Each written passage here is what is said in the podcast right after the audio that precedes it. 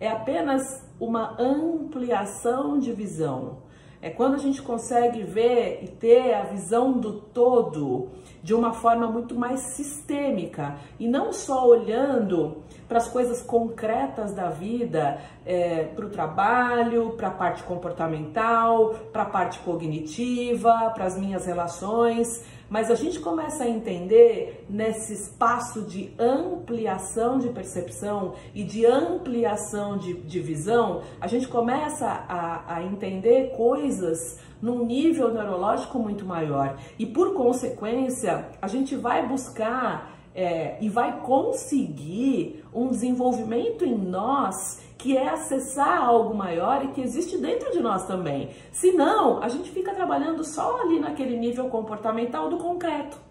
E hoje, né, a gente fala tanto de de física quântica, de salto quântico, que são algumas coisas que acontecem. Eu sou consteladora, né? eu trabalho com Enneagrama, e o Enneagrama diz, obviamente, é, é, eu tô falando aqui para vocês, e não é uma coisa de que, ah, a Yara quer vender o peixe do Enneagrama. Não é, tá?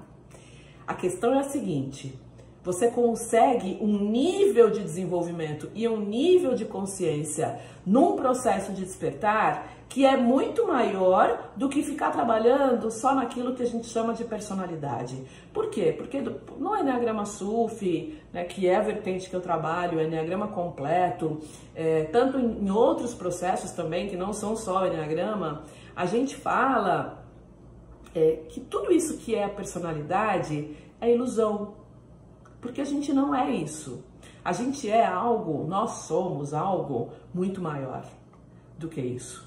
Nós somos seres divinos e a gente veio aqui para descobrir a nossa essência.